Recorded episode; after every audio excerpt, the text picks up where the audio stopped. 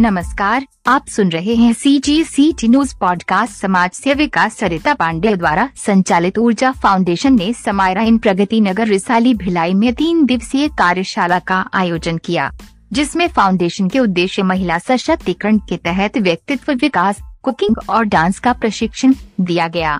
Cooking प्रशिक्षण Ranu Mishra, dance प्रशिक्षण शैलेंद्र चंद्रवंशी एवं सेल्फ डिफेंस प्रशिक्षण संतामणि कौशल ने दिया।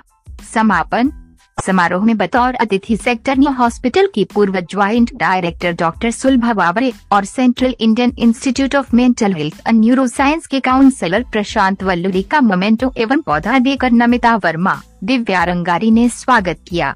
अतिथियों ने कार्यशाला की सराहना करते हुए समाज सेवा के क्षेत्र में योगदान देने सबको आगे आने की बात कही है।